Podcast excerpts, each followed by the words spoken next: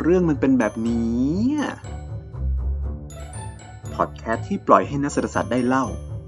พอเขาแซะว่าเราเป็นเอ็กซ์เพรสด้านการอธิบาย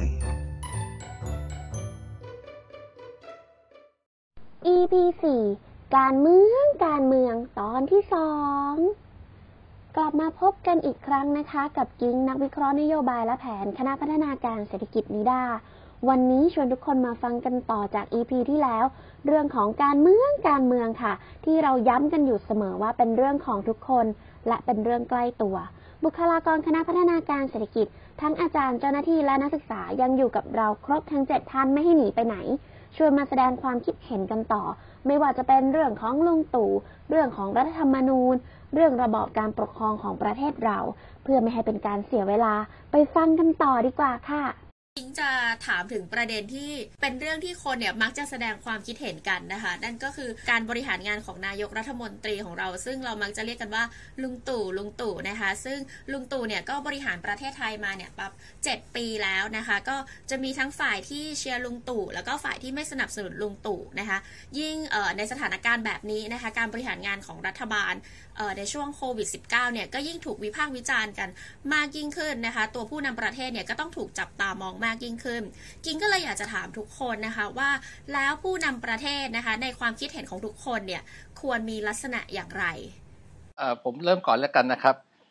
ผมว่าผู้นำเนี่ยควรจะเป็นคนที่มีอุดมการนะครับ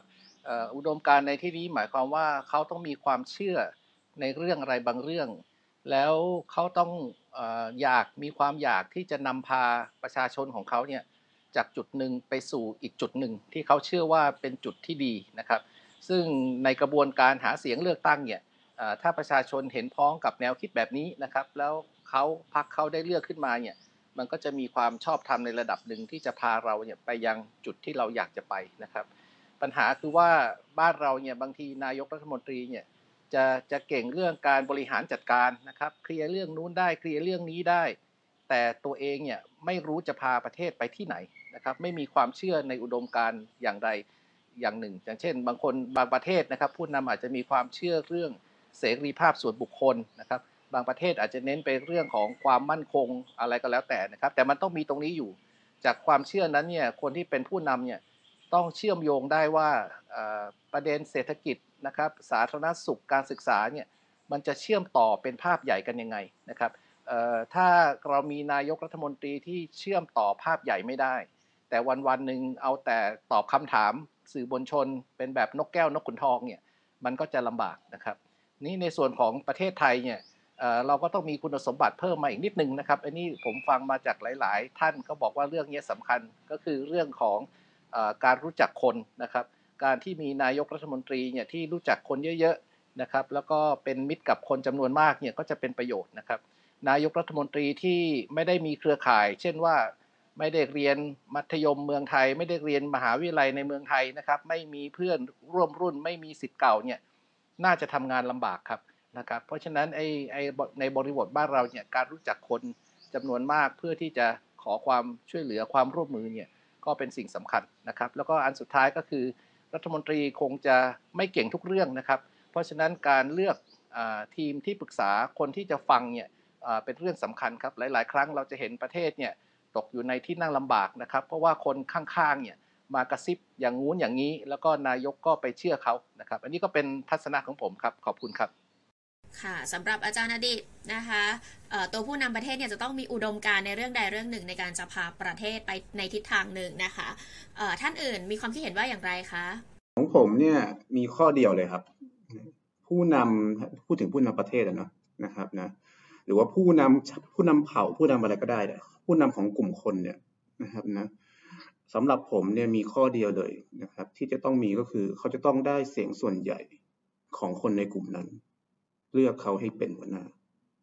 อันนั้นคือคุณลักษณะข้อเดียวที่ผมคิดว่าจำเป็น คือผมมาเชื่อในเรื่องของการอยู่ร่วมกันเนี่ย ถ้าเกิดเราเจะตัดสินใจอะไรเนี่ยนะครับนะผมเชื่อในเสียงส่วนใหญ่ ยังไงก็คือ ยังไงก็ต้องไปเสียงส่วนใหญ่นะจะเอาเสียงส่วนน้อยมาเป็นมาเป็นตัวชี้นำสำหรับการตัดสินใจของกลุ่มไม่ได้ เพราะฉะนั้นเนี่ยผมไม่รู้ว่าผมไม่มันไม่จำเป็นจะต้องเป็นคนดีคนเก่งหรืออะไรเลยนะครับตราบใดที่คนกลุ่มนั้นนะครับนะเห็นว่าคนนี้เหมาะที่ที่จะปกปกครองเขาอะนะครับผมว่านั่นเป็นคุณสมบัติที่เพียงพอแล้วสำหรับการเป็นผู้นำค่ะ ขอบคุณค่ะ ท่านใดอยากเสริมต่อไหมคะ คุณสมบัติของผู้นำอะค่ะ ก็ต้องมีความฉลาดรอบรู้ แล้วก็ต้องทันคนใช้คนเป็นคุมคนได้สำหรับอย่างอย่างในความเห็นส่วนตัวนะ อย่างประเทศเราเนี่ย ผู้นำต้องมีบารมีพอสมควร เพราะไม่อย่างนั้นแหละก็จะนำพาประชาชนอะแก้ปัญหาอะไรไปไม่ได้เลย เพราะว่าไม่สามารถคุมใครได้ การคุมคนก็ต้องภายใต้ความถูกต้องแล้วก็ซื่อสัตย์แล้วก็เห็นกับประโยชน์ของประชาชนเป็นส่วนใหญ่ สามารถแก้ปัญหาสถานการณ์ที่เกิดขึ้น เฉพาะหน้าได้อย่างทันท่วงที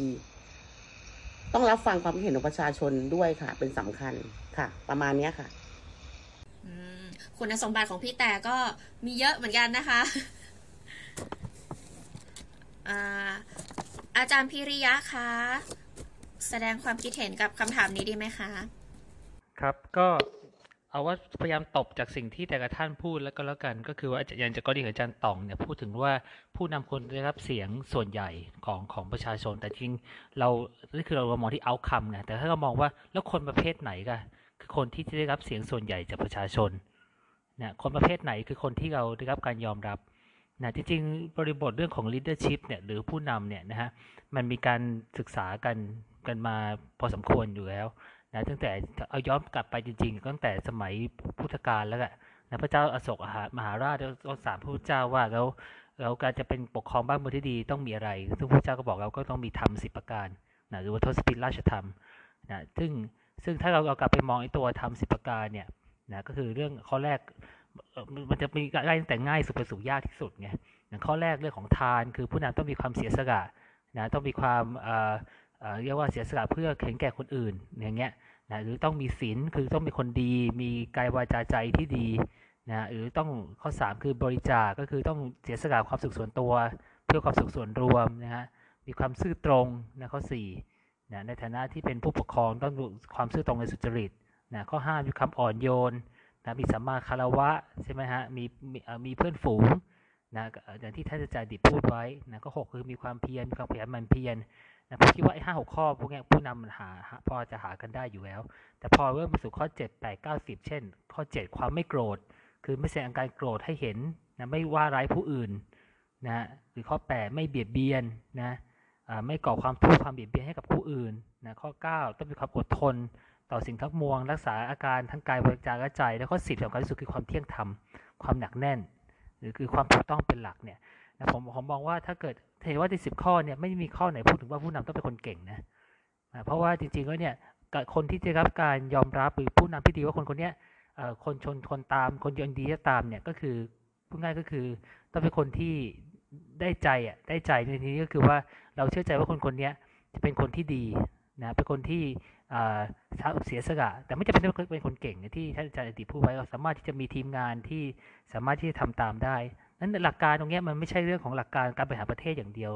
นะอย่างที่กรณีของถ้ากรณีผมผมเนี่ยผมเป็นหัวหน้าครอบครัวเนี่ยผมมีภรรยามีลูกเนี่ยถ้าเราใช้หลักการนี้ในการบริหารครอบครัวนะมันก็เกิดการการถกเถียงกันอย่างมีความสร้างสรรค์มากขึ้นถูกไหมเพราะเรามีความพ่อแม่มีความอดทน มีความอ่อนโยนมีความเสียสละให้ลูกและสำคัญคือมีความเที่ยงธรรมให้กับลูกนั้นเรื่องของปัญหาต่างๆเนี่ยมันก็ถูกแก้ได้ในระดับครอบครัวที่มีเจนที่ต่างกัน และแน่นอนถ้าผู้นำถ้า ถ้าทำเช่นเดียวกันในระดับประเทศเนี่ยแน่นอนว่าก็ต้องมีมันก็สามารถที่จะแก้ไขได้นะผู้นำผมว่าสิบทำสิบประการเนี่ยเป็นยึดหลักที่ดีกับกับการหาผู้นำที่ดีครับ แค่นี้ก่อน ค่ะสำหรับแหนมแหนมคิดว่าแหนมมีความคิดเห็นคล้ายๆ กับอาจารย์พิริยานะคะ ก็คือคำว่าผู้นำของแหนมเนี่ยจะต้องเป็น leader มากกว่า boss เอ่อ leader ก็คือคนที่จะนำคนหนึ่งคนที่จะนำคนทุกคนเนี่ยไปสู่ เป้าหมายไปถึงจุดหมายที่เราต้องการ แต่ boss เนี่ยคือคนที่คอยชี้นิ้วสั่งให้คนอื่นๆเนี่ยไปทำถึงแม้ว่าทั้ง boss และ leader เนี่ยจะมีจุดหมายเหมือนกันคือไปสู่วัตถุประสงค์หรือเป้าหมายที่เราตั้งไว้แต่ว่าในระหว่างทางอะค่ะแหนมรู้สึกว่าเเราในฐานะที่เป็นคนตามเนี่ยเราอยากได้ leader อยากได้คนที่คอยรับฟังความคิดเห็น คอยหันมาถามว่า แบบนี้ถูกต้องแล้วหรือเปล่า ผู้นำก็คือคนคนหนึ่งที่มีทั้งข้อดีและข้อเสีย สามารถตัดสินใจผิดพลาดได้ สามารถคิดแล้วไม่ถูกต้องได้ เพราะฉะนั้นคนเป็นผู้นำที่ดีในความคิดของนั้นเนี่ยคือต้องคอยฟังความคิดเห็นหลาย ๆ ด้านตลอดเวลา คนหนึ่งคนไม่สามารถที่จะเเก่งได้ทุก ๆ ด้าน ไม่งั้นเราจะไม่มีแบบรัฐมนตรีหลาย ๆ ฝ่ายที่คอยช่วยให้ ให้คำปรึกษากับนายกในด้านด้านนั้น เพราะฉะนั้นคนที่เป็นผู้นำถึงแม้แต่นายกที่เป็นหัวใหญ่สุด หรือแม้กระทั่งรัฐมนตรีในด้านต่างๆเนี่ยก็ต้องคอยรับฟังความคิดเห็นจากหลาย ๆ ฝ่ายอยู่ดี อาจจะมีความคิดเห็นที่ไม่ตรงกันบ้าง สุดท้ายแล้วเราก็ต้องมานั่งคุยกัน แล้วก็หาทางออกที่ดีที่สุด อันนั้นคือผู้นำในความคิดของแหนมที่ควรจะเป็นค่ะ ท่านใดมีผู้นำในอุดมคติอีกไหมคะ หรือผู้นำที่อยากจะได้ผู้นำหรือลักษณะของผู้นำที่ควรจะเป็นที่จะมาแชร์กันค่ะ ผมขอเสริมนิดนึงก่อนแล้วกันนะครับ คือที่ผมพูดว่ามีข้อเดียวเนี่ยนะครับนะก็คือว่าเสียงส่วนใหญ่ จะต้องได้รับความยอมรับจากเสียงส่วนใหญ่ เลือกให้เขาเป็นผู้นำเนี่ยข้อเนี้ผมไม่ได้ผูกกับลักษณะคุณงามความดีหรืออะไรเลยนะครับก็คือว่ามันจะต้อง ไม่ไม่ต้องไม่ต้องมีคุณสมบัติที่จะทำให้คนในกลุ่มนั้นเชื่อว่าเขาเป็นคนดีอย่างเงี้ยนะครับนะผมไม่ได้คิดอย่างนั้น ผมมองว่าความดีความชั่วอะไรพวกนี้นะครับนะมันถูกกาหนดโดยกลุ่มคนกลุ่มนั้นอยู่แล้วนะครับกลุ่มคนกลุ่มนั้นเขาคิดไปทางไหนเนี่ยนะครับนะเอ่อมันก็คือดี เพราะฉะนั้นเนี่ยเอ่อไม่มีหลักสากลอะไรนะครับ ที่จะมาตัดสินว่าอันนี้คือดี อันนั้นคือชั่ว อันนั้นคือเลวอันนี้คือแย่อันนั้นคือเก่งอะไรไม่มี ของผมเนี่ยก็คือว่าผมคิดว่าถ้าคนกลุ่มนั้นเป็นคนแบบไหน แล้วเขาอยากให้ใครมาเป็นคนปกครองเขานั่นแหละคือผู้นำของเขานะครับนะสุดท้ายมันก็ไปลงที่การอยู่ร่วมกันด้วยเสียงส่วนใหญ่ผมก็ก็คิดเหมือนอาจารย์ต่องนะครับ เพราะว่าในเรื่องของการเมืองครับ มันก็ได้เลือกฝั่งมาแล้วครับ ก็แล้วแต่ว่าเขาจะเลือกใครเข้ามาบริหารอีกครั้งหนึ่ง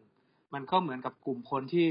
โดนคัดสรรมาโดยปริยายครับ อาจารย์ อันนี้อาจจะไม่ได้พูดถึงในความดีหรือความไม่ดีนะครับ แต่ความคิดในสิ่งที่เขาเป็นคนแบบนั้น เขาก็คงจะเลือกกลุ่มคนแบบนั้นเข้ามาทำงานเช่นกัน ค่ะ น้องไข่มุกค่ะ ก็หลาย ๆ ท่านหรือว่าอาจารย์ก็ได้พูดไปแล้วนะคะ หนูอยากจะเสริมในเรื่องของ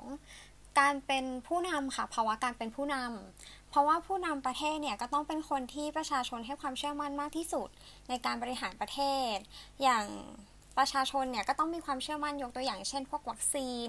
หรือว่าโควิดที่ทางรัฐบาลหรือว่าผู้นำประเทศอะคะ่ะที่จะรับมือหรือว่าแก้ปัญหากับมันได้ค่ะเชื่อว่าสิ่งหนึ่งที่ผู้นำต้องมีคือทำยังไงให้ประชาชนมีความเชื่อมั่นกับตัวผู้นำหรือนายกค่ะ อ่า ค่ะ ขอบคุณค่ะ อ่า ก็เราก็ได้ฟังนะคะความคิดเห็นของทุกคนนะคะในเรื่องของออสิ่งที่ผู้นำประเทศนะคะในที่เราอยากจะให้เป็นว่าควรมีลักษณะอย่างไรนะคะคำถามต่อไปนะคะก็คือ รูปแบบการปกครองใดนะคะ ที่ทุกคนคิดว่าเหมาะสมกับประเทศไทย เชิญอาจารย์ตองค่ะ ผมเป็นคนเชื่อในเสียงส่วนใหญ่ ผมเชื่อว่าสิ่งมีชีวิตที่อยู่ร่วมกันเนี่ยนะครับนะถ้ามันคุยกันรู้เรื่องเนี่ยนะครับนะ ผู้นำหรือว่าคนที่จะเอามาปกครองเขาเนี่ยจะต้องได้รับการยอมรับจากคนส่วนใหญ่นะครับนะผมผมเป็นคนที่รับฟังความเห็นของทุกคนนะครับนะคาว่ารับฟังความเห็นเนี่ยคือกว้างมากนะไม่ใช่แค่ว่าเลือกคนนี้หรือคนนั้นนะเขาอาจจะเชื่อในระบบสังคมนิยมก็ได้นะครับนะอันนั้นก็เป็นสิทธิ์ของเขาที่เขาจะเชื่อนะครับเขาอาจจะเชื่อในราชาธิปไตยก็ได้ เขาอาจจะเชื่อในประชาธิปไตยเต็มใบก็ได้ หรือว่าครึ่งใบก็ได้ มองว่าสิทธิ์ทุกคนเท่ากันนะครับ หรือคนแต่ละคนไม่เท่ากันก็ได้นะครับนะอันนั้นเป็นความคิดของแต่ละคน แต่พอมันมารวมกันเป็นกลุ่มกลุ่มเดียวเนี่ยนะครับนะความคิดที่อันไหนที่มันตรงกันมากที่สุดเนี่ยอันนั้นมันควรจะออกมานะครับออกมาเป็นกฎออกมาเป็นการปกครองของของกลุ่มกลุ่มนั้นนะครับนะเพราะฉะนั้นเนี่ยสำหรับผมเพราะว่าผมเชื่อในเสียงส่วนใหญ่แล้วผมคิดว่าณปัจจุบันนะครับ ประเทศไทยณตอนนี้เนี่ยนะครับนะ เราก็ต้องจริงๆไม่ต้องประเทศไทยหรอกผมว่าทุกทุกทุกสังคมแหละนะครับ ผมเชื่อในระบบนะครับนะผมเชื่อในที่ทุกคนจะต้องมีสิทธิ์ที่จะออกเสียงว่าเขาอยากได้อะไรในอย่างเท่าเทียมกันนะครับนะเพราะฉะนั้นความคิดผมเนี่ยผมก็จะชื่นชอบประชาธิปไตยนะครับนะโดยที่ผมคิดว่าไม่ว่าสังคมไหน ไม่ต้องไทยอะที่ไหนก็ได้นะครับนะสุดท้ายแล้วมันควรจะต้อง จะต้องไปที่ระบบประชาธิปไตยนะครับนะ อันนี้บางคนอาจจะเห็นต่าง เพราะว่าอย่างเห็นว่าจีนก็ไม่เห็นจะเป็นต้องประชาธิปไตยต่างเขาก็เจริญได้ ผมมองอย่างนี้ ผมมองว่าถ้าเราเชื่อในระบบเสียงส่วนใหญ่และให้คุณทุกคนเท่ากันเนี่ยนะครับนะถ้าเกิดว่าเราเลือกใครเป็นผู้นำไปแล้วเราไม่ชอบเนี่ยนะครับ ครั้งต่อไปเราเลือกใหม่ได้ เสียงส่วนใหญ่อันใหม่รอบใหม่เนี่ยจะเป็นคนจะสามารถแก้ไขการตัดสินใจที่ผิดนั้นได้ นะครับนะเพราะฉะนั้นตัวระบบเนี่ยนะครับนะมันถูกสร้างมาเพื่อที่จะไม่ให้พึ่งบุคคลใดบุคคลหนึ่ง แต่ว่าพึ่งอำนาจของประชาชนส่วนใหญ่ ว่าณวันนั้นเขาคิดยังไงนะครับนะถ้าเราใช้ระบบอื่นเนี่ยนะครับนะสิ่งที่มันจะเกิดขึ้นคือเราเรามักจะไปยึดกับตัวบุคคลนะครับ ซึ่งถ้าบุคคลคนนั้นเก่ง คนนั้นดี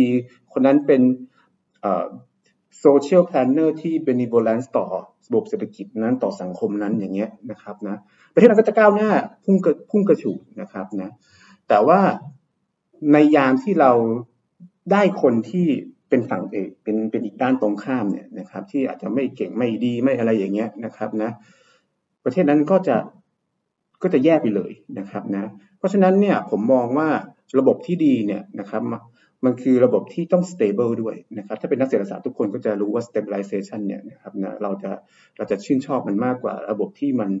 มัน volatile นะครับนะนั่นเป็นเหตุผลหนึ่งที่ผมเชื่อในเสียงส่วนใหญ่ เชื่อในประชาธิปไตยนะครับนะแล้วก็เอ่อแล้วก็คิดว่าประชาธิปไตยเนี่ยในระยะยาวเนี่ยเป็นระบบที่ดีที่สุด ขอบคุณค่ะ ค่ะอาจารย์อดีตเชิญค่ะ ผมว่า คนไทยเราเนี่ยหรือสังคมไทยตั้งแต่ 80 ปีมาแล้วที่เราเปลี่ยนการปกครองเนี่ยเราเอาวิธีการทางฝั่งตะวันตกเข้ามาใช้เนี่ยแต่ว่าแต่เราไม่ได้ทำกันบ้านมากเท่าที่ควรนะครับเหตุผลที่เราต้องทำกันบ้านก็คือพื้นฐานวัฒนธรรมทางความคิดของเราเนี่ยไม่ได้เป็นแบบตะวันตกร้อยเปอร์เซ็นต์นะเราไม่ได้เป็นฝรั่งเศส เราไม่ได้เป็นอเมริกา เพราะฉะนั้นรูปแบบประชาธิปไตยที่จะเอามาใช้ในบ้านเราเนี่ย ก็น่าจะต้องมีการออกแบบนะครับให้เหมาะสมกับวิธีคิดวิธีวิถีความเป็นอยู่ของคนไทยนะครับสิ่งหนึ่งที่เราทำเนี่ยที่ผมยอมรับก็คือเราไม่ได้เอาประชาธิปไตยมาล้วนๆในส่วนของการปฏิบัติงานเนี่ยผมขอยกตัวอย่างอันหนึ่งที่สะท้อนเลยว่า วัฒนธรรมการบริหารประเทศของบ้านเราเนี่ยไม่ได้เป็นไปตามคันลองประชาธิปไตยเท่าไหร่นะครับ แต่เราก็ยังฝืนเหมือนกับจะทำให้ได้ ก็คือระบบพรรคการเมืองนะครับ ระบบพรรคการเมืองที่จริงในระบอบประชาธิปไตยเนี่ยมันต้องเป็นการแสดงจุดยืนทางความคิดนะครับ ว่าเรามีพรรคพวกอนุรักษ์นิยมพรรคก้าวหน้าพรรคสีเขียวนะครับในเชิงสิ่งแวดล้อมพรรคแรงงานทำเพื่อกลุ่มชนชั้นแรงงาน แต่ถ้าเราสังเกตดูการจัดตั้งพรรคการเมืองหรือการทำงานเนี่ยพรรคการเมืองบ้านเราเนี่ยจะเหมือนเหมือนกันหมดนะครับเพราะฉะนั้นพรรคการเมืองของบ้านเราเนี่ยมันเป็นพรรคพวกมากกว่าพรรคการเมืองนะครับ อุดมการของแต่ละพรรคต่างกันตรงไหนบ้างเนี่ย ผมว่าไม่ชัดเจนนะนะครับ ก็คือกลุ่มนี้อยากเป็นรัฐบาล กลุ่มนั้นก็อยากเป็นกลุ่มนู้นก็อยากเป็นแต่กลุ่มต่างๆ หรือพรรคต่างๆ เนี่ยไม่ค่อยมีทางเลือกหรืออุดมการอะไรมากมายนักนะครับ ผมเคยแอบฟังผู้นำทางการเมืองพูดนะครับ มีประชาชนถามว่าท่านมีนโยบายอะไรนะครับ หัวหน้าพักท่านนั้นบอกว่าประชาชนไม่ต้องห่วงนะคะนะขออนุญาตนะครับ พักเราจะทำนโยบายที่ดีที่สุดสำหรับประชาชนเสมอเนี่ยพูดอย่างนี้ก็แปลว่าพักยังไม่มีจุดยืนแล้วนะครับไม่มีอะไรมาขายพูดง่ายเพราะฉะนั้นระบบพักการเมืองบ้านเราเนี่ยค่อนข้างที่จะไม่ได้ให้ทางเลือกเชิงนโยบายกับประชาชนมากนักหลาย ๆ พักดูแค่ชื่อก็พอนะครับ ไม่บอกเลยว่าพักนั้นเนี่ยมีความเชื่อเรื่องอะไร เช่น ผมขอยกตัวอย่างอันนี้ผมสมมุตินะถ้าถ้าจะไปตรงกับชื่อพักใดบ้างก็ขอประทานโทษ เช่น พักไทยพัฒนาอย่างเงี้ย มันขายนโยบายอะไรอะ มันไม่ได้บอกอะไรสักอย่าง พักไทยก้าวหน้าอย่างเงี้ย พักรวมใจไทยอย่างเงี้ย มันก็มันก็เป็นชื่อเพราะๆทั้งนั้นนะครับ มันไม่เหมือนกับที่ผมคุยตั้งแต่แรกว่า เราอยากเห็นพักพวกอนุรักษ์นิยม พักก้าวหน้า พักสิ่งแวดล้อม พักสีเขียว พักแรงงานอะไรพวกอย่างเงี้ย อันนี้มันจะมีความชัดเจนในเรื่องของอุดมการนะครับ เพราะฉะนั้นระบบพักการเมืองเราเนี่ยผมมองว่ามันเป็นระบบพักพวกนะครับ แล้วสังเกตง่าย สมมติผมมีอุดมการบางอย่าง ผมเป็นนักนักสีเขียว ถ้าพักผมถูกยุบเนี่ย แล้วให้ผมไปรวมตัวกับอีกพักหนึ่งผมไม่ไปนะ เพราะความเชื่อไม่เหมือนกัน นึกออกไหมครับ ผมอาจจะขอเวลาสักพักหนึ่งไปจัดตั้งพักใหม่ หรือขอเวลาทำงาน แต่บ้านเราเนี่ยนักการเมืองย้ายพักง่ายมากนะครับสามตัวร้อยนะครับสามตัวร้อยที่เขาคุยคุยกัน ก็ก็ย้ายพักกันแหล้วนะครับ เพราะฉะนั้นตรงนี้เองก็เป็นจุดอ่อนอีกจุดหนึ่งที่ที่ผมคิดว่าบ้านเราเนี่ยอาจจะต้องมีการคิด กันต่อว่าเราจะเอารูปแบบประชาธิปไตยมาเนี่ยเราอยากให้เป็นแบบไหนที่มันตรงกับวัฒนธรรมเรา เรายังจะฝืนใช้ระบบพักการเมืองอยู่ไหมนะครับ ซึ่งผมไม่คิดผมไม่เห็นเลยว่ามันจะมีข้อข้อดีข้อเสียอะไรระบบพักการเมืองไทยนะครับเราควรจะพัฒนาไหมอย่างเช่นว่าเรามีอะไรอะเราอยากให้ประชาชนมีมีเสรีภาพมากขึ้น ในการออกความคิดเห็นในการเลือกไอ้นู่นไอ้นี่ไอ้นั่นนะครับ รวมทั้งบริการของรัฐเนี่ยผมยังคิดว่าทำไมเราไม่เอาออกแบบให้มันตรงกับความหลากหลายนะครับ หลายท่านพูดแล้วว่าสังคมไทยรู้สึกอาจารย์พิยาบอกสังคมไทยเป็นสังคมที่หลากหลาย ถ้าเราเอาตรงนี้เข้ามาใช้เนี่ยนะครับ มันจะทำให้สังคมไทยมีความเป็นอยู่ที่ดีขึ้นนะครับ เช่น การที่จะให้มีการเลือกตั้งเป็นส่วนๆจุดๆ แล้วก็เปิดพื้นที่ ให้คนในประเทศไทยสามารถทำอะไรที่ไม่เหมือนกันก็ได้ อย่างเช่น เรามีเขตปกครองพิเศษพัทยาอย่างเงี้ยทำไมเราไม่ทำตรงนั้นให้เป็นเขตที่สามารถเล่นการพนันได้นะครับสูบกัญชาได้ขอบคุณค่ะมากันที่อาจารย์พิริยะบ้างนะคะ อาจารย์พิริยะมีความคิดเห็นอย่างไรบ้างคะอันนี้ก็ตรงกับที่อาจารย์ต่องพูดก็คือเรื่องของรูปแบบที่เหมาะสมคือรูปแบบที่คนยอมรับที่สุด นะไม่ว่ารูปแบบนั้นจะชื่อว่าอะไรก็ตามนะจะชื่อสังคมนิยมจะชื่อประชาธิปไตยก็ตามเนี่ยนะฮะแต่นั่นคือโอเค ถ้าเราเราเลือกรูปแบบประชาธิปไตยนะครับคือเป็นรูปแบบที่สังคมยอมรับที่สุดเนี่ยแต่ถามถามถามว่าระบบประชาธิปไตยเป็นระบบที่เหมาะสมสุดในในประเทศไทยผมก็ยังเชื่อว่าเหมาะสมที่สุดอยู่นะเพียงแต่ว่าประชาธิปไตยในบ้านเราเนี่ยต้องยอมรับว่าเป็นระบบประชาธิปไตยที่ยังยังเพิ่งเริ่มต้นน่ะนะ ถ้าคุณคุณอายุก็ได้ประมาณสักเก้าสิบปีเนี่ยเก้าสิบปีถือว่าเป็นเป็นเป็นถือว่าเป็นถือว่าเป็นคนหนุ่มสาวคนเพิ่งเริ่มต้นอยู่ เมื่อเทียบกับหลาย ๆประเทศนะที่เขามีประชาธิปไตยที่มานานกว่านานกว่าเรา ยกตัวอย่างเช่นเราเราจะให้บริบทค่อนข้างมากกับกับเรื่องของการการเลือกตั้งนะเราบอกว่าเก็บใจทุกใจที่ดีก็คือต้องมีการเลือกตั้งในรูปแบบนี้นี้นี้นะแล้วพอพอพอผู้นำได้มาจากการเลือกตั้งเนี่ย เราเราก็ให้ให้ความสำคัญตรงนั้น แต่จริงประชาธิปไตยที่ถูกต้องหรือที่ที่พังครูมากกว่าก็คือระบบที่จะต้องให้สิทธิเสรีภาพของคนทั้งก่อนแล้วก็หลังเลือกตั้งด้วยนั้นกรณีของคนที่มา voice เสียงของความไม่เห็นด้วยกับเรื่องคน Gen X Gen Y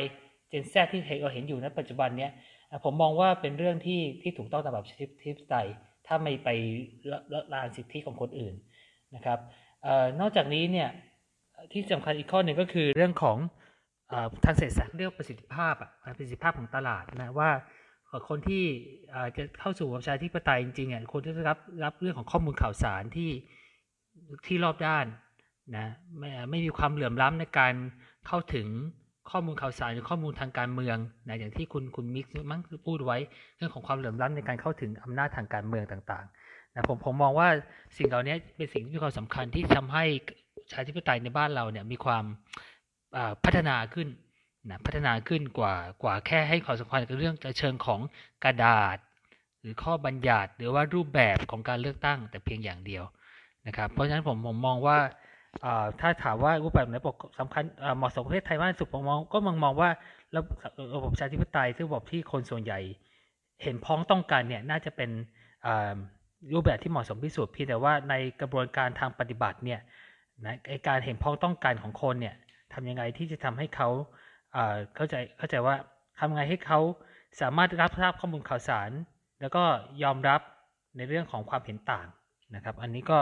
ไม่แน่ใจว่าตอบตอบตรงเท่าไหร่นะเพียงว่าแค่เสริมเฉยๆว่าการพัฒนาของประชาธิปไตยในบ้านเรานั้นยังยังยังเพิ่งจะเริ่มต้นและคงต้องต้องไปอีกพอสมควรเหมือนกันครับ ค่ะ ขอบคุณค่ะ พี่แต่มีอะไรจะค่ะเชิญค่ะ เราอะเออมีวัฒนธรรมที่ไม่เหมือนไม่เหมือนต่างชาติ เพราะฉะนั้นเนี่ยเราก็ต้องเอามาประยุกต์ให้มันสอดคล้องกับประเทศของเรา แต่ทีนี้ในในในในปัจจุบันเนี่ยมันมีการพัฒนาหลาย ๆ อย่าง ที่เติบโตเร็วก้าวหน้าเร็ว เพราะฉะนั้นเนี่ยทุกสถาบันก็ต้องปรับตัวให้มันสอดคล้องกับการพัฒนาที่เกิดขึ้น ให้ให้เข้ากับยุคของเจนใหม่ที่เขาจะเข้าใจอะไร ได้ง่าย ๆ ว่ามันคืออะไร แต่พี่ยังก็ยังเชื่อว่าถ้าเรามีความเข้าใจกัน แล้วเราพัฒนาไปด้วยกันทุกระบบทุกสถาบันเนี่ย ประเทศเราก็จะมีความสุขในการปกครองระบบประชาธิปไตยอันมีพระมหากษัตริย์ทรงเป็นประมุขค่ะ ขอบคุณค่ะ น้องแหนมเชิญค่ะสำหรับแหนมค่ะก็คล้ายๆ กับอาจารย์ต่องก็คือ ไม่ว่าจะการปกครองรูปแบบใด จริงๆส่วนใหญ่ก็คือ คนที่อยู่ในประเทศก็คือประชาชน ไม่ว่าจะภาคธุรกิจภาคอะไรก็แล้ว แต่สุดท้ายมันก็ประกอบไปด้วยประชาชน เพราะฉะนั้นการที่เราจะขับเคลื่อนประเทศไปในทิศทางใดทิศทางหนึ่งอะค่ะ มันก็ต้องเกิดจากการฟังเสียงส่วนใหญ่ในประเทศมันอาจจะไม่ใช่ทั้งหมด แต่มันก็เป็นเสียงที่สะท้อนมุมมองส่วนมากของคนในประเทศนั้นว่าควรเป็นอย่างไรต่อไป อย่างเช่น ตอนนี้ที่มันอาจจะดูเป็นปัญหา เพราะว่าการ ยกตัวอย่างเช่นการจัดสรรงบในบางอย่าง อย่างเช่นการจัดสรรซื้อวัคซีน กับการที่มีข่าวออกมาว่าทางกองทัพกำลังจะมีการซื้ออาวุธยุโทโธปกรณ์ต่างๆ ประชาชนที่เป็นเสียงส่วนใหญ่ของประเทศก็ออกมาค้านว่ามันไม่ควรจะเป็นอย่างนั้นสิ มันควรจะเอาเงินส่วนนี้มาช่วยเหลือประชาชนก่อนไหม อันนี้ค่ะหนำคิดว่ามันเป็นรูปแบบการปกครองที่น่าจะเป็นไปมากที่สุดของประเทศไทยคือประชาชนมีส่วนในการ ตัดสินใจว่ามันควรจะเป็นในทิศทางไหน บอกให้ทางผู้นำผู้บริหารประเทศเนี่ยได้รับรู้ว่าประชาชนณตอนนี้กำลังต้องการอะไร และที่สำคัญก็คืออผู้นำเนี่ยควรจะนำความคิดเห็นหรือเสียงส่วนใหญ่เนี่ยไปปฏิบัติ ในการพัฒนาประเทศด้วย ไม่ใช่แค่มีเสียงสะท้อนไปแล้วก็สะท้อนกลับมาไม่ได้รับเข้าไป อย่างที่มีประเด็นในตอนนี้ค่ะ ไม่ทราบว่าทุกคนทราบไหมก็คือ ที่มีเพจ Facebook Official ของท่านนายกรัฐมนตรี แล้วก็เกิดการแบบว่าวิพากษ์วิจารณ์กันขึ้นมาว่า มีการปิดคอมเมนต์ไม่ให้มีการคอมเมนต์นั่นคือสำหรับแหนมันคือการปิดการรับฟังเสียงของประชาชน เพราะฉะนั้น ออย่างที่บอกไปในที่เราคุยกันก่อนหน้าว่าผู้นำประเทศควรเป็นอย่างไรสลัมคือฟังเสียงส่วนใหญ่ของประชาชนค่ะ ประชาธิปไตย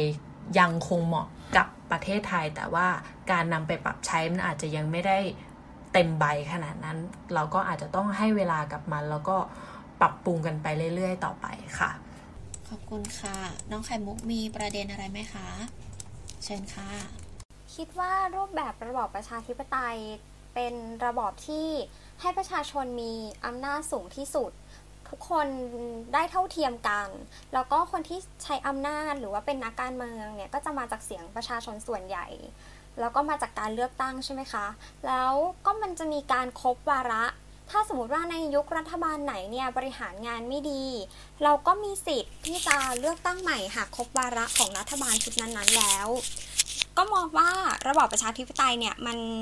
ประชาชนมีอำนาจสูงที่สุดใช่ไหมคะ ทุกคนทุกเพศทุกวัย ทุกอาชีพเนี่ยอาจไม่อาจจะไม่ใช่ทุกวัย แต่ว่าทุกอาชีพเนี่ยก็มีสิทธิที่จะเท่าเทียมกัน ก็คือคนละหนึ่งเสียง ถึงแม้ว่าตอนนี้เราจะพูดว่าเราเป็นประชาธิปไตย แต่ในความเป็นจริงแล้วว่าหนูเองก็มองว่ามันยังไม่ใช่ประชาธิปไตยจริง ๆ อยู่ดี ซึ่งมันก็อาจจะมาจากเรื่องของรัฐธรรมนูญฉบับปัจจุบันเรื่องสิทธิ ความเสมอภาครวมถึงการแสดงออกความคิดเห็นทางการเมืองที่มันก็ยังไม่ได้เสรีขนาดนั้น ก็เลยทำให้ประชาธิปไตยของไทยณนะปัจจุบันนี้ค่ะ ก็เลยมองว่ามันยังเป็นประชาธิปไตยแค่ครึ่งใบอยู่ ขอบคุณค่ะอ่าท่านสุดท้ายนะคะ คุณมิกค่ะเชิญค่ะ ประชาธิปไตยในความคิดของผมนะครับ ก็อันนี้คือเลือกเลยว่าเป็นประชาธิปไตยครับ แต่ต้องถามกลับว่ามันคือประชาชนมีสิทธิ์ร้อยเปอร์เซ็นหรือเปล่าเนี่ย จริงหรือไม่มันต้องถามกลับมา ผมเห็นด้วยกับอาจารย์ต่องนะครับ ที่ว่าเอาคนที่แบบประชาชนนี่แหละ เป็นคนที่เลือกมาจะแบบไหนก็ได้ ถ้าเป็นประชาธิปไตยครับ แต่พอมองกลับการปุ๊บประเทศไทยอะไม่ใช่ประชาธิปไตยเลย ไม่ใช่เลย ต้องตอบเหมือนเราโกหกตัวเองอะว่าเราเป็นประชาธิปไตย เหมือนเวลาเราเรียกร้องอะไรทุกอย่างเนี่ยมันก็แค่ประชาชนกลุ่มเล็ก ๆ ออกมาเดินบนถนนถูกไหมครับ เพื่อที่จะให้สิ่งที่เราต้องการเพื่อประชาชน แต่ถามว่าคนที่เขาไม่ต้องการประชาอ่าไม่ต้องการประชาธิปไตยเขาไม่รู้เรื่องอะสมมติอยู่บ้านนอกแล้วกันเขาไม่รู้จักเลยคำเนี้ย อันนี้ผมอาจจะพูดแทนหลายคนเนี่ยมันอาจจะเป็นสิ่งที่ผมคิดคนเดียวได้แต่ผมคิดว่ามันใช่ แล้วถามว่าคนที่ ไม่มีเงินแล้วกัน เขารู้จักคำนี้ไหมผมว่าไม่ เขาอาจจะเป็นรู้รู้จักแค่ทุนนิยมด้วยซ้ำคนไหนที่เอาเงินให้เขา เขาก็รักคนนั้น อันนี้ถือว่าเป็นประชาธิปไตยหรือเปล่า อันนี้ผมก็ไม่รู้ แต่ในความคิดของผมอะ มันก็อีกไกลครับ อย่างอาจารย์พิริยะบอกเราแค่เข้ามาประชาธิปไตยแบบลอกเข้ามาแค่เก้าสิบปีอะ เราต้องรออีกกี่ปีมันถึงจะแบบประชาธิปไตยจริง ๆ ในส่วนนี้ก็คงคิดว่ามันก็ต้องค่อยๆปรับไป เพื่อที่จะให้ประเทศมันดีขึ้นนะครับ ขอบคุณค่ะ สุดท้ายแล้วกิงก็เลยอยากจะถามทุกคนว่า ในการที่เรามีความคิดเห็นที่มันต่างกันทางการเมืองแบบนี้เนี่ย เราจะอยู่ร่วมกันได้อย่างไร เชิญค่ะเอ่อครับผมอดิตนะครับ คือผมเอ่อคิดอย่างนี้ด้วยกันว่าเอ่อบ้านเราเนี่ยเอ่อ วัฒนธรรมทางประชาธิปไตยเนี่ยมันยังไม่ค่อยสมบูรณ์เท่าไหร่นะครับ อย่างที่ผมได้คุยตั้งแต่ตอนแรกว่าถ้าจะประชาธิปไตยเนี่ยมันไม่ใช่ต่างคนต่างมีสิทธิ์ที่จะมีความเห็นอะไรก็ได้ อันนั้นนะถูก แต่สิ่งที่ยังพวกพวกเรายังไม่ค่อยได้ทำกันเนี่ยก็คือการเปิดใจรับความคิดที่แตกต่างของผู้อื่นนะครับ เราจะเห็นในหลาย ๆ เวทีในหลายแพลตฟอร์มว่า พอคนอื่นคิดอย่างหนึ่งคนที่ไม่เห็นด้วยเนี่ยแทนที่จะ เขียนหรือโพสต์สิ่งที่เขาคิดนะครับเขากลับไปต่อว่าอีกฝั่งนึงนะครับว่าเป็นคนไม่ดีนะครับอะไรทำนองนี้เป็นต้นเนี่ยซึ่งอันนั้นนะผมคิดว่า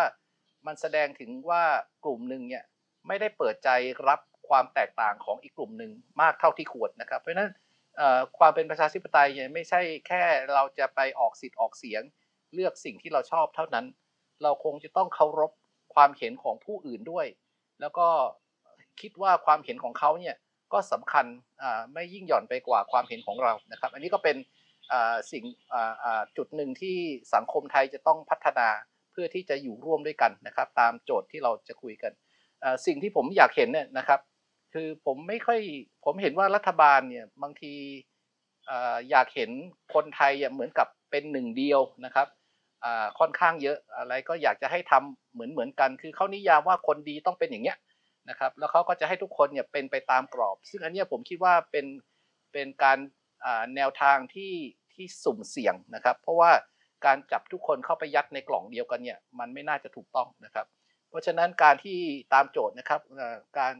มีความคิดเห็นแตกต่างกันทางการเมืองจะอยู่ร่วมกันอย่างไรเนี่ยผมคิดว่าจุดหนึ่งก็คือ เราต้องเปิดใจยอมรับความแตกต่างของเพื่อนๆเราให้มากขึ้นนะครับ สิ่งที่เรามองว่าไม่ดีเนี่ย แต่สำหรับเขาเนี่ยมันเป็นสิ่งที่โอเคนะครับแต่แล้วสิ่งเนี้ยบ้านเรามีน้อยมากนะครับ ผมอยากเห็นประเทศไทยอย่างมีมีการอย่างกลับไปประเด็นที่ผมเคยพูดตั้งแต่แรกคือเรื่องของเรื่องของเขตภูมิศาสตร์นะครับ การใช้เขตพื้นที่ให้มันมีประสิทธิผลก็แปลว่า คนบางจังหวัดเขาอาจจะทำแบบนี้ได้นะครับคนบางจังหวัดอาจจะทำอีกคนละแบบ อย่างเช่น ถ้าเราจะปกครองเขตที่ประชาชนเนี่ยเป็น นับถือศาสนาอิสลาม หรือเป็นชาวมุสลิมเนี่ยอันนั้นเนี่ยเขาต้องมีรูปแบบประเพณีของเขาอีกแบบหนึ่งนะครับ เราจะใช้เกณฑ์ของทั้งประเทศเนี่ยไปดูแลเขาเนี่ยคงจะไม่เหมาะนะครับ แล้วก็เขตอื่นๆก็เหมือนกันนะครับ อย่างเช่น ผมยกตัวอย่างเราอาจจะพิจารณาว่าเราควรจะมีคาสิโนไหม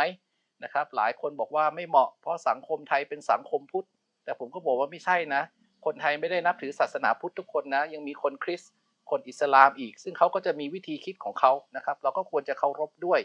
นะครับแล้วก็เพราะฉะนั้นเนี่ยเราอาจจะแบ่งไหมอ่าบางจังหวัดให้ให้เป็นเขตการพนันได้นะครับ บางจังหวัดไม่ได้อะไรทำนองนี้เป็นต้น เพราะฉะนั้นผมคิดว่า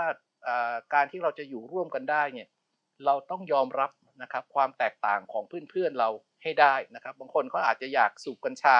ก็ได้ ถ้าคุณอยากสูบกัญชา คุณก็ย้ายไปอยู่ชนบุรีพัทยาไปนะครับ มันก็จะอยู่ด้วยกันได้ แต่ถ้าเกิดเราจะ ใช้กฎหมายเดียวทั้งประเทศ โดยไม่เคารพถึงความแตกต่างในความคิดของผู้อื่นเนี่ย อันนี้จะเป็นจุดสำคัญจุดหนึ่งที่จะทำให้ประชาธิปไตยของบ้านเราเนี่ยกระท่อนกระแท่นแล้วมันจะไม่ค่อยได้ไปไหนครับ ขอบคุณครับ ขอบคุณค่ะ เชิญท่านออกมาเลยค่ะ อาจารย์ต่องเชิญค่ะ ครับ อันดับหนึ่งที่จะอยู่ร่วมกันได้นะครับ คืออำนาจตุลาการต้องมั่นคงก่อน อันเนี้ยผมว่าสำคัญอันดับหนึ่ง มันจะต้องรู้สึกว่า เราเราสามารถพึ่งความเป็นธรรมในในสังคมนี้ได้ก่อนอันนี้เป็นปัญหาที่ผมคิดว่าหนักหนาที่สุด แล้วพอถ้าเรามีตรงนี้ที่แข็งแรงแล้วผมเป็นคนเชื่อในเสียงส่วนใหญ่พอเข้าถึงเรื่องการปกครองนะครับนะก็คือจริง ๆ เราควรจะเลือกตั้งไปเลยก็ได้เลือกตั้งเนี่ยไม่ใช่เลือกแค่ว่าใครจะมาเป็นสสใครจะมาเป็นนายกความเห็นของผมเนี่ยคือจริง ๆ แล้วเนี่ยมันบางคนเขาอาจจะไม่อยากเป็นประชาธิปไตยก็ได้ เพราะฉะนั้นเนี่ยเราฟังเสียงส่วนใหญ่ไปถึง ขอบเขตนี้เลย ก็เป็นเรื่องดีนะครับนะสมมุติว่า แต่ว่าผมเนี่ยเชื่อประชาธิปไตยแบบแบบเลือกสสหรือว่าเลือกนายกหรือเลือกประธานาธิบดีหรือว่าเลือกผู้นำเราเนี่ยนะครับนะผมเชื่อในแนวนั้น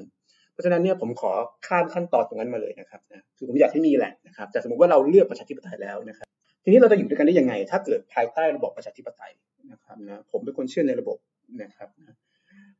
เราสู้กันในคูหาครับนะครับนะ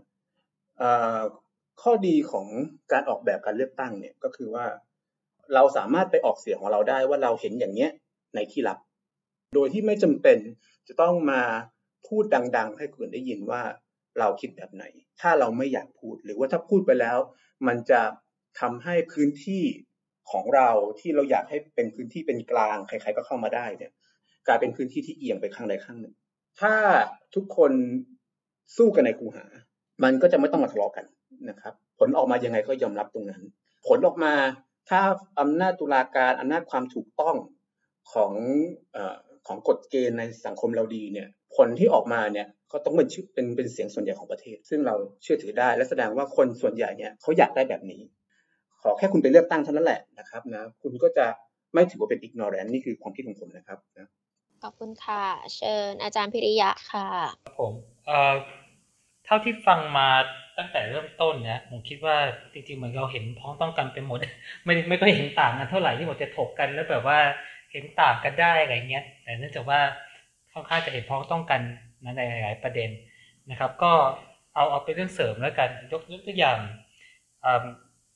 ความเห็นต่างเนี่ยเป็นเรื่องที่ย่างเราทราบพอดีมันในครอบครัวเราก็ยังยังยังเกิดขึ้นได้ได้เสมอนะหลักๆข้อหนึ่งในการ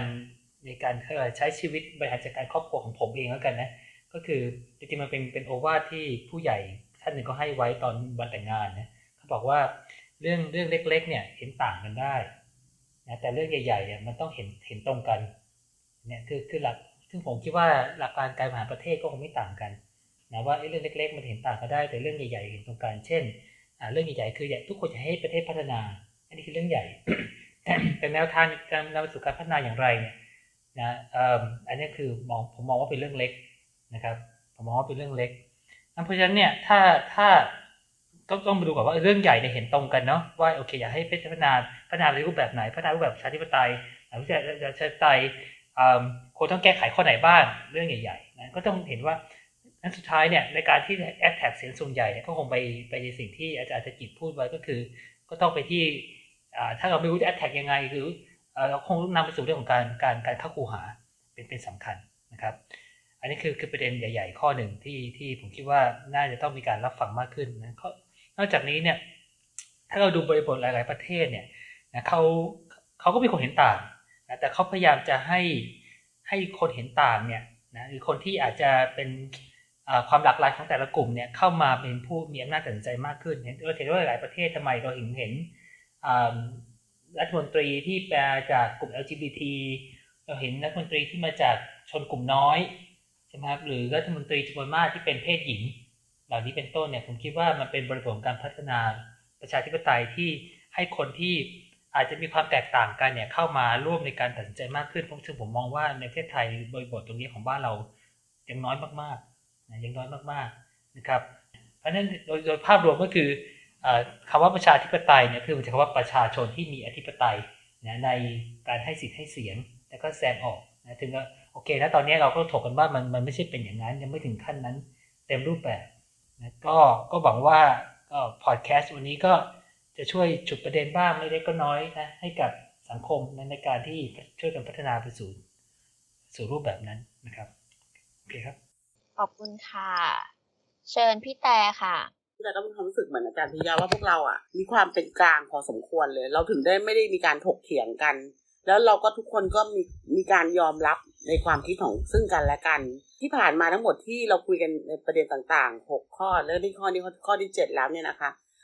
สิ่งสำคัญที่สุดพี่ต่จะพูดเป็นจุดเล็ก ๆ ในจุดแบบไมโครนะคะคือทุกคนอะควรรู้หน้าที่ของตัวเองในสถานะที่ตัวอยู่ ถ้าทุกคนปฏิบัติหน้าที่ของตัวเองในสถานะที่ตัวเองอยู่ ได้ทุกๆคนเหมือนเหมือนกันเนี่ย มันจะไม่เกิดปัญหาอะไรเลย สิ่งที่เราพูดทั้งหมดก็จะไม่เกิดจากจุดเล็กไปสู่จุดใหญ่ระดับประเทศก็จะไม่เกิด แล้วการที่เราพูดอะไรแสดงความคิดต่างๆ เราควรพูดแสดงความคิดของตนเอง ไม่ควรไปกล่าวอ้างคนอื่น ว่าคนนั้นคิดอย่างนี้ คนนี้คิดอย่างนั้น เพราะเราไม่สามารถรู้ได้ว่าเขาคิดอย่างไร นอกจากเจ้าตัวเท่านั้นที่เขาจะพูดเอง เพราะฉะนั้นพี่แต่ก็ขอสรุปสั้น ๆ ว่า การยอมรับฟังความคิดเห็นต่างคนอื่นด้วยเหตุผล และมีใจที่เป็นกลาง คือการพัฒนาความคิดของตนเองด้วย เพราะการที่เราคิดอะไรคนเดียวอะ มันไม่สามารถสรรสร้างให้ยิ่งใหญ่ได้หรอกค่ะ เราต้องคิดด้วยกัน แต่คิดอย่างมีเหตุและผล การคิดนั้นก็ต้องยึดหลักของความเคารพในสิทธิส่วนบุคคลของคนอื่น และถ้าเราจะคิดเพื่อประเทศชาติอะ เราก็ต้องถือประโยชน์ของส่วนรวมไปที่ตั้ง เท่านั้นแหละค่ะที่ว่ามันไม่มีปัญหาอะไรเลย ที่เราพูดมาทั้งหมดจะไม่เกิดปัญหาเลยขอบคุณค่ะ เชิญน้องแหนมค่ะ ค่ะ จริง ๆ ความคิดเห็นทางการเมืองเรา เราคุยกันได้อยู่แล้ววันนี้เราได้ทำการพิสูจน์กันแล้วว่า เรามีตั้งเจ็ดคน เราคุยกันเจ็ดเรื่อง เราคิดเห็นอาจจะคล้ายกันบ้าง ไม่ตรงกันมากแต่ถามว่ามันมีมันก็มีตั้งเจ็ดความเห็นแน่แล้วเราก็ยังคุยกันมาถึงณจุดนี้ได้โดยที่ไม่มีการโต้แย้งโต้เถียงเรารับฟังกัน เพราะฉะนั้นการแสดงความคิดเห็นทางการเมืองค่ะ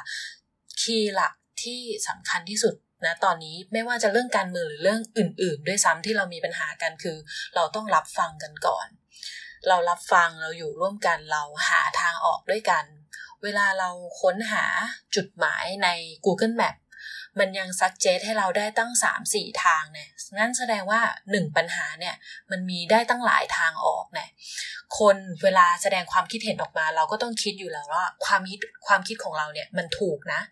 แต่ก็ไม่ใช่ว่าความคิดของคนอื่นมันจะผิดไปด้วย เพราะฉะนั้นเรามาคุยกันดีกว่าว่า